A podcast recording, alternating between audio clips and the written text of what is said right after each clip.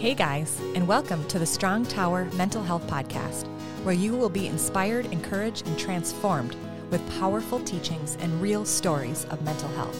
This podcast is not a substitute for counseling. If you are in a crisis, call or text your local crisis center or visit suicidepreventionlifeline.org. Jesus is in our mental health, and freedom is where we start. I am your host, Heidi Mortensen, licensed marriage and family therapist. Get ready, today's show is going to bring you hope. Hello, and welcome to the Strong Tower Mental Health Podcast. I am your host, Heidi Mortensen, licensed marriage and family therapist. And I'm so excited to have with me Dr. Rob, Rob Reimer here with me today, um, who I actually know from a therapist of mine, Mai, and he knows her from many years back. So I'm just very grateful for the connection and the opportunity um, and the training that he has done with her and her husband, Steve. Um, so go ahead and say hi, Rob. Thank you for being on with me. Well, I'm glad to be with you, Heidi. Hello, everyone. Welcome and uh, glad for a chance to have an opportunity to meet you like this. Yeah. So, I mean, I, I don't think if any of you guys really know what he has done, Rob has written Soul Care. I mean, so he is a legend in the work of healing our souls and really, really good with all sorts of churches. So, not just one specific type of church. Um, so, I really think what he carries is really important, very biblical, um, but really Holy Spirit led and really the power, of, the full power of what God can do. So, Rob, I'd love if you could just introduce yourself and yeah. um, share a little bit about your testimony too and how you even got into this work. Yeah, so I didn't actually set out to write a book or do conferences. I do soul care conferences all over the world, but that wasn't really my intention. It was much simpler. Jen and I had planted a church in the Boston area. The church was growing, people were coming to faith in Christ, good things were happening, and my wife didn't like me anymore. And, you know, I think kind of typically, like when, you know, someone doesn't like you, you start to pray that God will heal them, fix them, change them, deliver them, and you sort of focus on them. And after all, they're upset. So they're clearly the problem, right? But yep. you know, you can never fix a relational problem by focusing on the other person.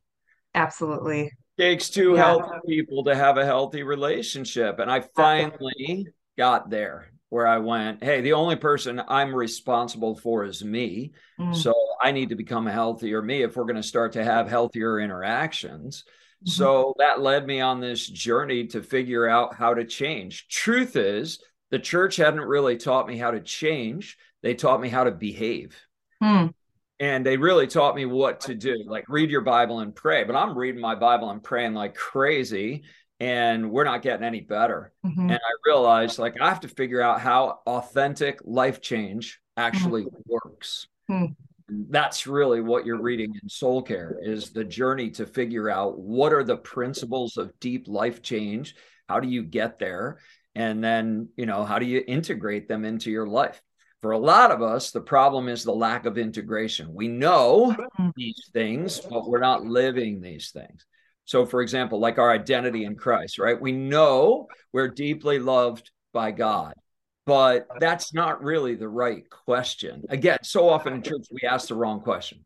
We hmm. say to someone, Do you know your identity in Christ? Do you know you're loved by God? Yeah, but you know it. If you've been to church, read your Bible, you know this stuff. The right question would be Are you living in hmm. all of your human interactions like a deeply loved person? Mm. See, that's when you really started to integrate this stuff. And that's what I had to figure out. How do I move past knowledge of the right things to integration of that knowledge so I'm living like a deeply loved person? And I yeah. had to figure out how to live out mm-hmm. faith. Yeah, I was so impressed by how, first of all, the fact that you can even say that now just means that you're you know it's called a testimony i think there's some people listening that are like oh my gosh i can't stand my spouse and and there's a lot of like triggering that comes up and they can even feel it in their body where it's kind of you know they're angry and they're frustrated.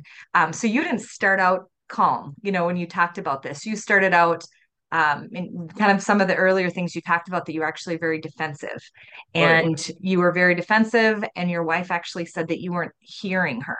And so what i loved about what you talked about with you and your wife is that you took time and you took you took time with your wife and you took time with god and you sat and just even though they're really difficult conversations with her you sat and you guys took time where you actually listened to her well you know tried to listen at you know so could you maybe talk about how you learned how to listen yeah. to her because at first you were defensive and yeah. yeah.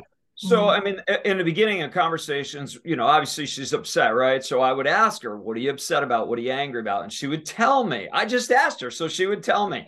But of course, her thoughts aren't really clear, well processed thoughts. It's scattershot, like a shotgun, right? Lots of emotion in all this. And, you know, I, I'm feeling all the heat of the emotion and I would defend myself. And, you know, of course, as soon as I defend myself, she doesn't feel heard. She doesn't feel listened to. She doesn't feel validated. So she immediately escalates, mm. it up, right? And now I'm feeling more hurt and I'm more offended. And so I would escalate. And we were literally having these counterproductive conversations where we're trying to communicate about really hot topics, getting nowhere. And finally, one day I'm alone with the Lord and I said, Lord, we're not getting anywhere. Mm-hmm. We, we keep having these conversations. We're not making any progress. I need you to help me. And I heard the Lord, and He just said to me, Never defend yourself again. Only insecure people defend themselves. Wow. Secure people do not need to defend themselves. You are wow. deflecting the light I offer as an opportunity to grow every time you defend yourself. And um, and then I thought about Jesus, right? I mean, you think about Jesus, you think about Jesus, First Peter chapter two, and he's he's accused, he's attacked, and he's insulted and all this kind of stuff. Obviously, later crucified, and so he's getting all these attacks against him, but yet it says he did not retaliate. Hmm. He does not defend himself. And then Peter goes on to make this statement. Instead, he says, he entrusted himself to his father's just opinion. Ah, see, that's the key. Jesus was so certain of his father's opinion of him, he didn't rely on other people's opinions of him when we have entrusted ourselves to other people's opinion and they criticize us, we are naturally defensive. But when we are deeply entrusted to the Father's opinion of us, we don't need to defend ourselves because the Father's opinion is eternal and true. Everyone else's opinion is temporal and often false. And when you've entrusted yourself to other people's opinions, you will always be insecure. And I had to get to the place where I was really only entrusting myself to the Father's opinion and living like a deeply loved person in my interactions with Jen. That enabled me to start to listen. I would go into these conversations still feeling defensive, mm-hmm. but I had secured myself on the foundation that I'm deeply loved by God. The issue of my value was settled at the cross. And then I would come in and I determined I would not defend myself.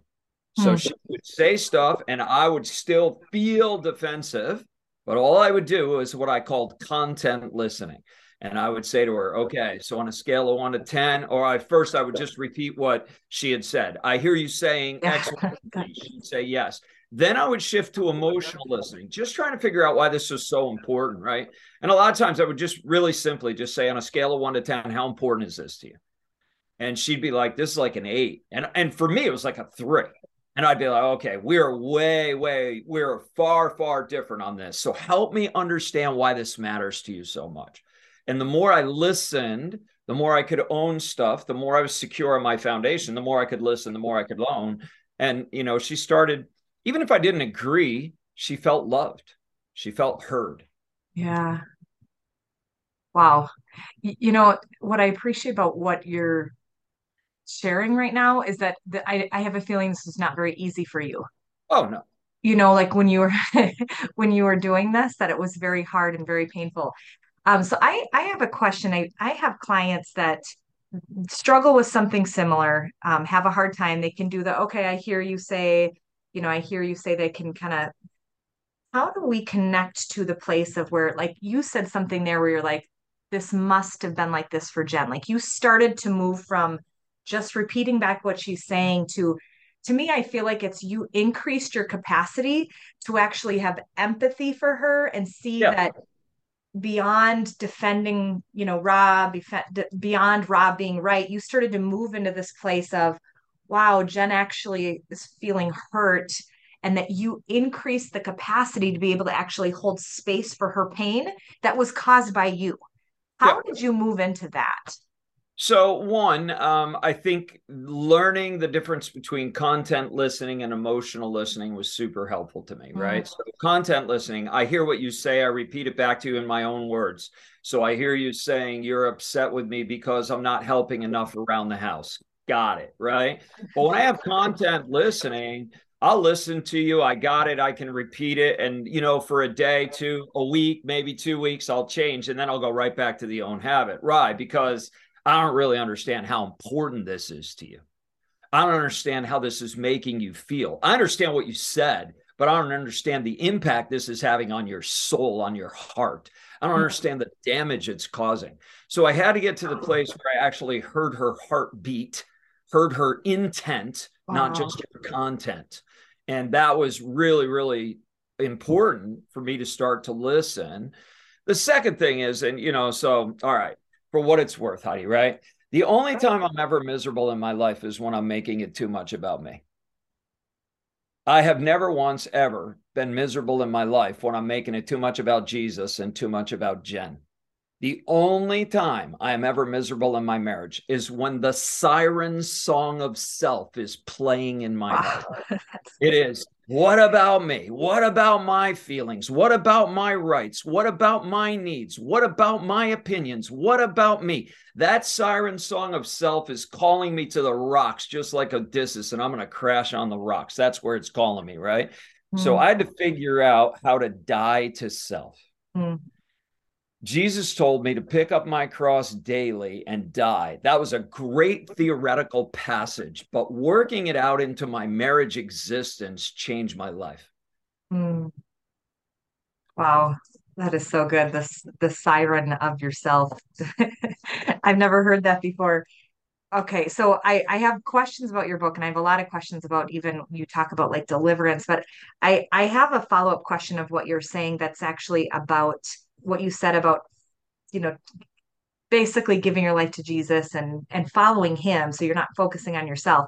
The world right now is very much focused on the self and I don't want to I don't want to look at it and be like, you know, offended at that. To me it's mm-hmm. it makes me it makes me sad because I see the fruit from that and and that we have a lot of people struggling with mental health and so I don't see that it's something that's actually very fruitful.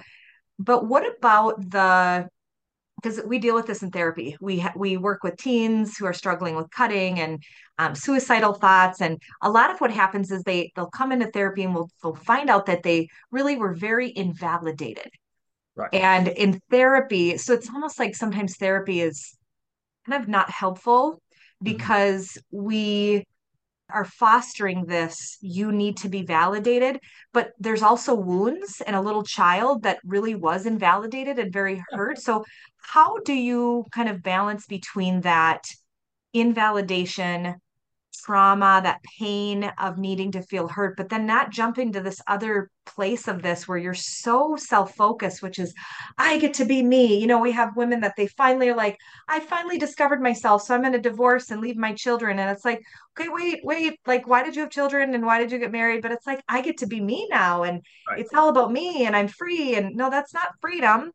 So how do we, how do we balance that and, and really focus on what Jesus says yeah, I mean, so everybody gets wounded, right? So um, one of the things that I teach in soul care is everybody's wounded. It's just a matter of degree, right? Every nobody escapes this sin-stained planet without hurt wounds. So everybody's wounded. Jesus was wounded. Everybody's wounded. The question is, what do you do with your wounds? The problem with wounds is they can make us very self-centered. So here's what happens to lots of wounding, right? So a lot of us get hurt and when we get hurt, it pauses, puts us in a head down posture, right? We get a bent will, we get shame. And and here's the problem with shame, right? Here's the posture of shame.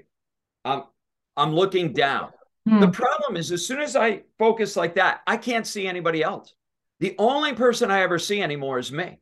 I make life too much about me. So again, what about me? If if you knew me, you wouldn't like me. If you knew me, you wouldn't accept me. I wouldn't belong. I don't have what it takes. Mm-hmm. I can't do that. I can't make that happen. And it's all very self-focused talk. But the whole concept of our identity in Christ is that we are in Christ, Christ is in us. Mm. There, there's this union that takes place, and the Spirit of God is deposited in us. So we're no longer victims. Right. And so much of the shame and self focus is coming out of a victim mentality. Mm-hmm. We have been, and, and sadly, when we're validating the victim mentality, we're enabling people to stay broken. That's, ah, that's transformational. Yeah. Okay. So I want to validate your pain. And then I want to look you in the eye and say, listen, you've been victimized, but you are not a victim. Mm-hmm. Not in Christ, you're not. You have what it takes to overcome because you have Christ in you. You do not have to live as a victim. And so, you know, that's part of it. We we have validated the victim mentality in our process of trying to validate people's emotions and their pain. And that's just not helpful. And this whole concept, if you can define yourself to be whatever you want, it, you know, listen, 20 years ago in the mental health industry, we would have called that insanity. We would have mm-hmm. literally looked at someone who was defining as a furry, for example, mm-hmm. and we would have looked at that person and go, they need mental health help. And now we look at that person and go, if you say they're they can't be that, you need mental health help. Yeah. You are a bigoted, narrow-minded, hateful right. person, right? And it's like, whoa, whoa, whoa. I'm actually just trying not to enable you. Right. Yeah, this is, I mean, that is really true. So this is really helpful. And what you're saying, that reminds me of Matthew 11, 28. Come to me, all who are weary and heavy burden. Like he's saying, he sees our pain, he sees our hurt.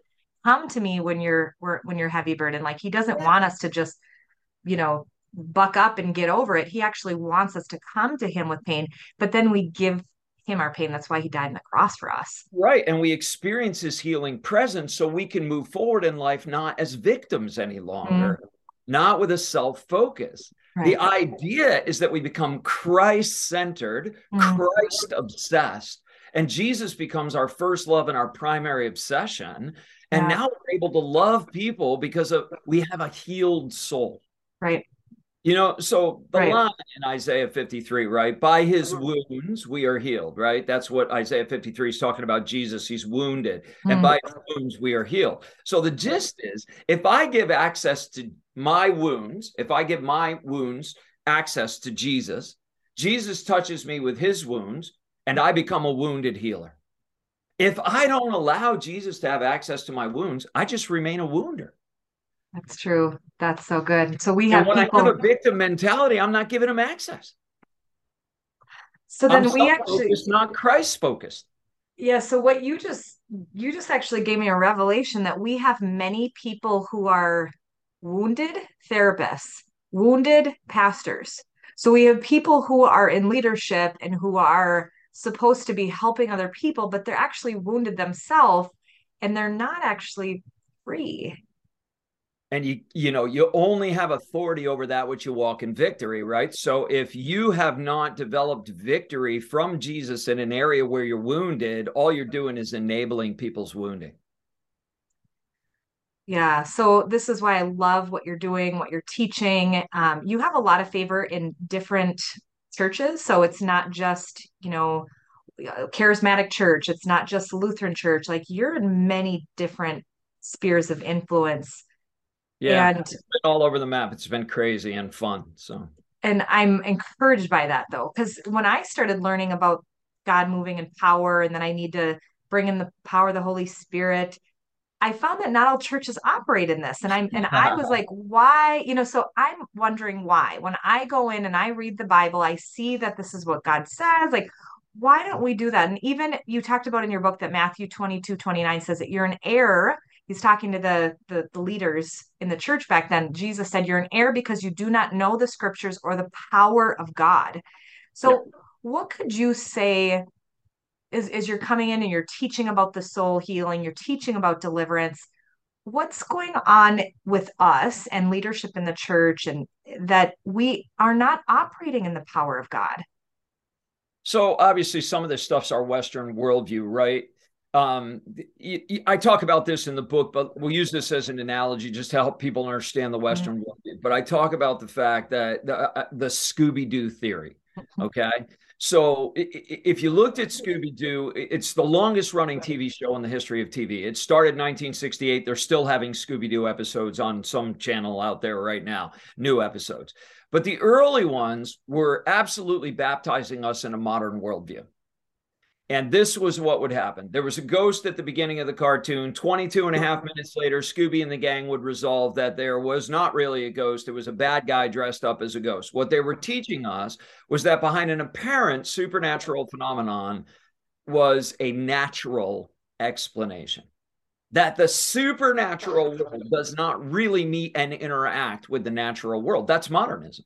Mm. We were baptized into the waters of modernism. So literally, it blinded us to our biblical lenses. Mm. We didn't have, as Jesus uses this phrase a lot, we did not have eyes to see or ears to hear. And so we normalized powerlessness because that was part of our Western worldview, right? And, and we normalized it. We went, well, you know, he only did this. I mean, literally, theologies formed out of this Western concept. Mm. And they went, oh, you know, Jesus only did these miracles to prove. And then once the age of the apostles was done, they didn't need miracles anymore because now we have the canon, we have the word. We don't need mm-hmm. mm-hmm. You can't find that stuff in scripture. You're making that stuff up. Right. right. As a matter of fact, my line would be that there is no authentic proclamation of the gospel of the kingdom without a demonstration of power. And the reason I believe that is because of what the kingdom, the gospel, the good news of the kingdom is all about. Hmm. It's been reduced by most evangelicals in a Western worldview to you're a sinner, you need to repent, believe in Jesus, you'll be saved. You endure church, one day you die, you get to go to heaven. Yeah. Okay? That's the gospel. Right. But that's not the gospel. Uh-uh the gospel Jesus had was the reversal of everything that went wrong with the world when sin entered the world. So, yeah, there was forgiveness for sins. There was also reconciliation. There was also healing. There was also deliverance. Why? Because when you get to heaven, you're not going to have any sick people. And when you get to heaven, you're not going to have any demonized people. You only find those people in the church. You don't find those people in heaven, right? So that's just all cured when you get to heaven. So when Jesus shows up in a town, casts out demons, heals the sick, saves the lost, sets the captives free. Why? Because he's reversing everything that broke when sin entered the world. That's what the kingdom is all about. So that's why I say I don't think there's an authentic proclamation of the gospel of the kingdom without demonstrations of power. I, I just don't. I don't think it's there in the gospel. You can't find that stuff. Right. So why aren't we operating like that in more churches when that's the gospel? Renewal. We're desperate what? for renewal. The church is desperate for mm-hmm. renewal. We have substituted learned behaviors for authentic experience. Mm-hmm. Have substituted right beliefs for real encounters. And, you know, that's the stuff that's got to get set straight. We've got to get back to the authentic. Mm. Then when I'm encountering Jesus, that's when I start to have worldview shifts. And mm-hmm. here's the kingdom in a nutshell when Jesus shows up, the kingdom comes. Mm-hmm. When you and I show up, nothing happens. Mm-hmm. Jesus said, Apart from me, you can do nothing. nothing. So when I show up, nothing happens. Unless I am so deeply abiding in Christ that when I show up, Jesus shows up. Because when I show up and Jesus shows up, because I am marked by his presence, then the kingdom shows up. And that's when we start to see the kingdom arrive. But if I don't have enough death to self, mm. intimacy with Jesus, I'm not marked by his presence. Yeah. And so when you talk about in your book that when we're saved, you know, that that that work of sanctification is like we you know the work of christ is complete but within us we still have like worldly culture and this kind of worldview. And so then that kind of can keep us from receiving the power and revelation but that we need to move to that kingdom culture that kingdom mindset. And so that's where so you talked about you know like this is why soul care is important. Our soul is what needs shifting. Yeah.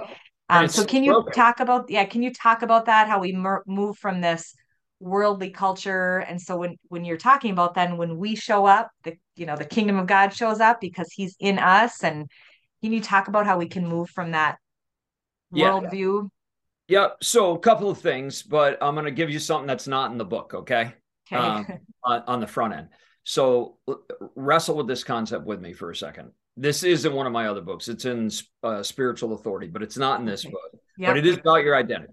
But mm-hmm. your self life, that part of you that is self reliant, self dependent, self centered sometimes, self protective, self defending, your self life is most strongly formed in your greatest area of childhood wounding. Now, that is because when you're a child, you don't have the ability to process well. So you have to develop coping mechanisms to protect yourself. Okay. So you start to form your self life. Now, here's the problem. You ready? When we get older, we just start to, we've had this now so long. We have done this so long. We go, well, that's just the way I am. I was born that way. And, you know, we justify our defensiveness and our insecurity and our lack of emotional intelligence. Like I was not in touch with lots of my emotions because of my self life. I had walled up, right? I had protected myself from pain. And so I didn't have a lot of emotional bandwidth. There was stuff I could get real in touch with anger and defensiveness, but I didn't right. feel fear at all.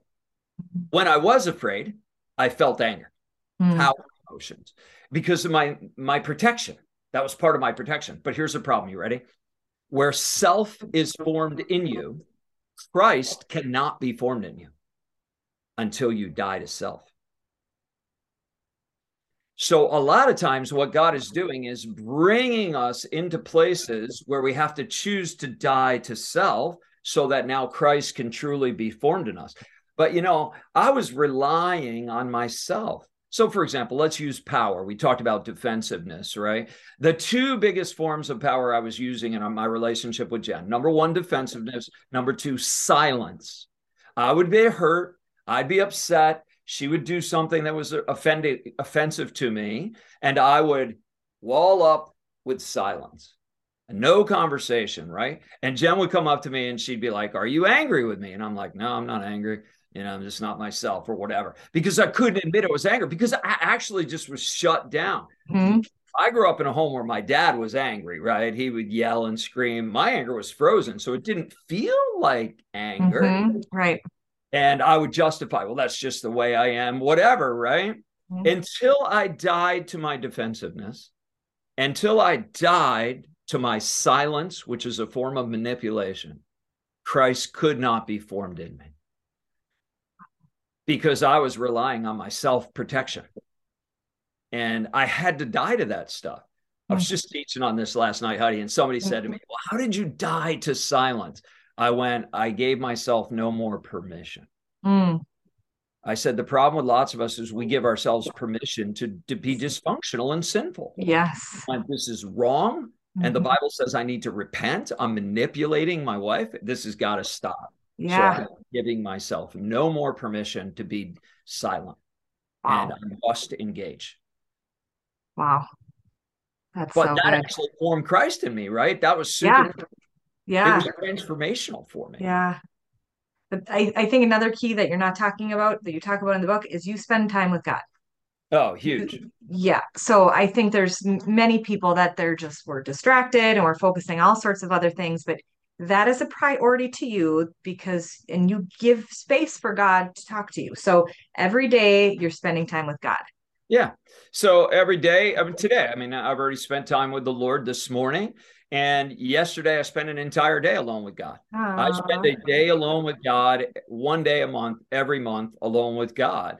Um, I, again, it's it's not complicated, but if I'm abiding, then I'll be marked by the presence, and then I'll start to see all this transformation personally, but the mm-hmm. fruits of the kingdom mm-hmm. will follow where I go because uh, I'm marked by his presence. Mm-hmm. And, and, it impacts your marriage. And yeah. so, you know, I, I had to figure out what authentic abiding looks like. And, you know, not just doing religion. Listen, mm-hmm. the Pharisees mm-hmm. read their Bible and prayed and they killed Jesus. You could read your Bible and pray and not become like Jesus. Yeah. So it has to be authentic encounter, not simply learned behaviors. Right. And you know, so often what happens to us is we know we're supposed to read our Bible and pray in order to be good Christians. So we check it off our list, like you got to mm-hmm. do the rest of your to-do list: mow the lawn, change the oil in the car, do the dishes, whatever, right? We have this stuff, we check it off, and that's religion. We check off. I read my Bible, I prayed, I'm a good Christian. But again, if you're not living like a deeply loved person in all your human interactions and displaying love to people that are not loving you, are you really a good Christian? Right. As Jesus said, even the pagans love their friends. You don't get any credit for that. The only credit you get is when you're loving people that are unloving to you. Yeah. So that's the mark of Jesus' presence in you. Mm. You love someone that's being awful to you. Now you're living like Jesus. That's good. This is so good. But you Um, can't get yeah. there, right? Without being in his presence Yes. and Yeah. dying to self. Right. That's super important. Yeah. Before I have you kind of finish up and pray for our listeners, I wanted to ask something about men mental health. You you talk about when you you know ran into starting to do deliverance, you you recognize that this person is this is a spiritual issue. Um, and so you talk about that there's emotional issue, that's mental health, there's a s- physical issue, you go to the doctor, and it also could be a spiritual issue. So I kind of liked how you laid that out. Can you talk about though, because I feel like sometimes emotional issues and spiritual issues can overlap and connect, and I could be wrong about that. So can you help give me Yeah, some clarity on? Definitely can. Okay, So here's a key line that I use, right? You can't cast out human. You right. can educate, medicate, or counsel a demon.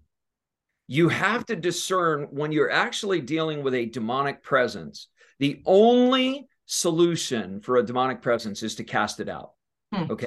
The word, the Greek word is demonization. Unfortunately, a lot of our English translations say demon possession. It's a terrible translation because Yeah. possession implies ownership, and this does not Mhm. imply ownership. Right. Actually, the Greek word demonization implies an indwelling demonic presence.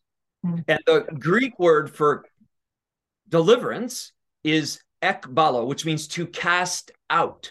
It's Uh-huh. because it's inside and it must be kicked out. Okay. Yeah. So when you have a demonic presence dwelling within, the only solution is to cast that thing out. Hmm. The symptoms, therefore, that it is creating will leave with it. But that which is emotional damage is going to remain behind. So let me give you an example. Let's use sexual abuse because it's a clear example that has happened to so many people. Latest stats in the US 60% of women have said they have some level of sexual abuse. 50% of men in our society have some level of sexual abuse. That means, you know, more than half of every single crowd I ever speak to has been experiencing level of sexual abuse. Yeah. Okay, so when that happens, obviously there's emotional trauma and pain. It is going to create insecurity. It is going to create lots of um, uh, uh, victim mentality stuff sometimes, Mm, Shame. Yep. identity issues. You Mhm. know, there's going to be fear. People Yeah. who've been sexually abused are going to have natural fears that come from the trauma. That's emotional, right? Yep. And with that comes lots of control issues because fear, you know, the root of control is fear and shame all the time, right? So when people are wrestling with control, manipulation issues, it's rooted in fear and shame. And Yeah. so that's what you're dealing with. So they got all that stuff. Now, they also have all this other stuff that's demonic. When there's sexual abuse and there's penetration of any form um, with a penis, a tongue, a finger, an object, as far as I've ever seen, when there's penetration, demonization takes place. The person ends up with demonic spirits. Hmm. When that happens, you can do all the therapy in the world, and they're still going to have certain symptomatic expressions that are demonic. Hmm. Until they get rid of those demons, the expressions will still be there. And I'll give you just a couple of examples of the Mhm. manifestations of a demonic Yep. presence, right? So one of the things lots of people experience, they see or are tempted with sexual thoughts or images during sacred space. Bible Mm. prayer worship, especially worship. They're in a public worship and boom, they get hit with a sexual image or a sexual thought. And uh, hear me, that's not normal. Yeah, that's If good. you That's- cast that thing out, boom, that stops. Okay. Lots of these people will feel a dark presence in their room at night. Feels like a bullying, intimidating presence. And it's, of course, terrifying. Mhm. And it's actually one of these sexual abuse spirits lined up in the corner of the room, intimidating them. Okay. sometimes it crosses over and they have sleep paralysis. They feel pinned to the bed. Yeah. You know, they want to scream out Jesus' name if they know Jesus can't scream. And it doesn't usually last long, three minutes, sort of top end, mm-hmm. and uh, and then it'll pass. But you know, terror. Yep. Right? Yep.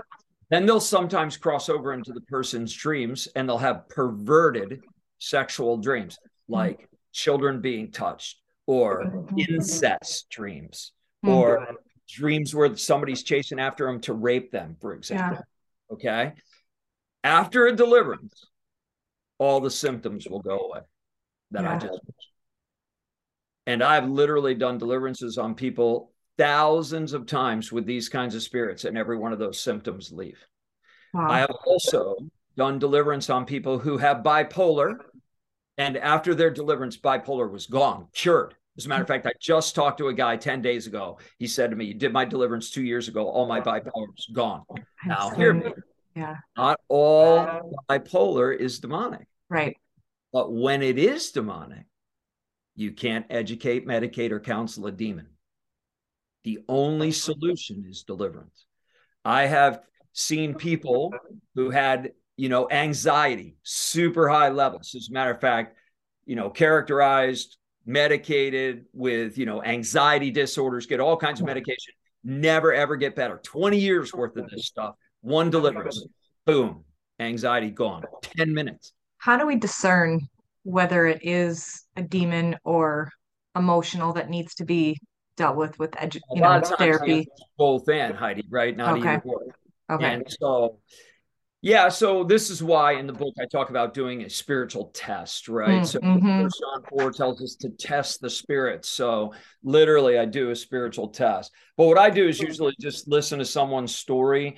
And if i listen to their story usually i can really accurately predict whether or not they're going to have demonic stuff and okay. I'm just listening to your story and I know where demons sort of get access mm-hmm. and I'm like, yeah, there's going to be some demonic stuff here, you know. Got it. And, um, and then I and then I do it, you know, lead them through soul care. I never do deliverance until they've done soul care. That yeah, that's way, good. They're mm-hmm. doing all the identity stuff, dealing yep. with all the fear, yep. dealing with all yep. the forgiveness issues, and all the demonic strongholds of the ground is broken. Yeah. And then when I do deliverance, we can just ekbalo, yeah. cast out the demons, yep. Yep. and then lots of the symptoms leave. Wow, that's good. So, I mean, I'd love it if you could. This would be like a perfect time to just pray for the listeners because I'm sure what you just shared stirred stirred some things up. If there's any, if there's anything else so that you wanted to share, feel free to to do that. If if there was yeah, something else that was shown up for you.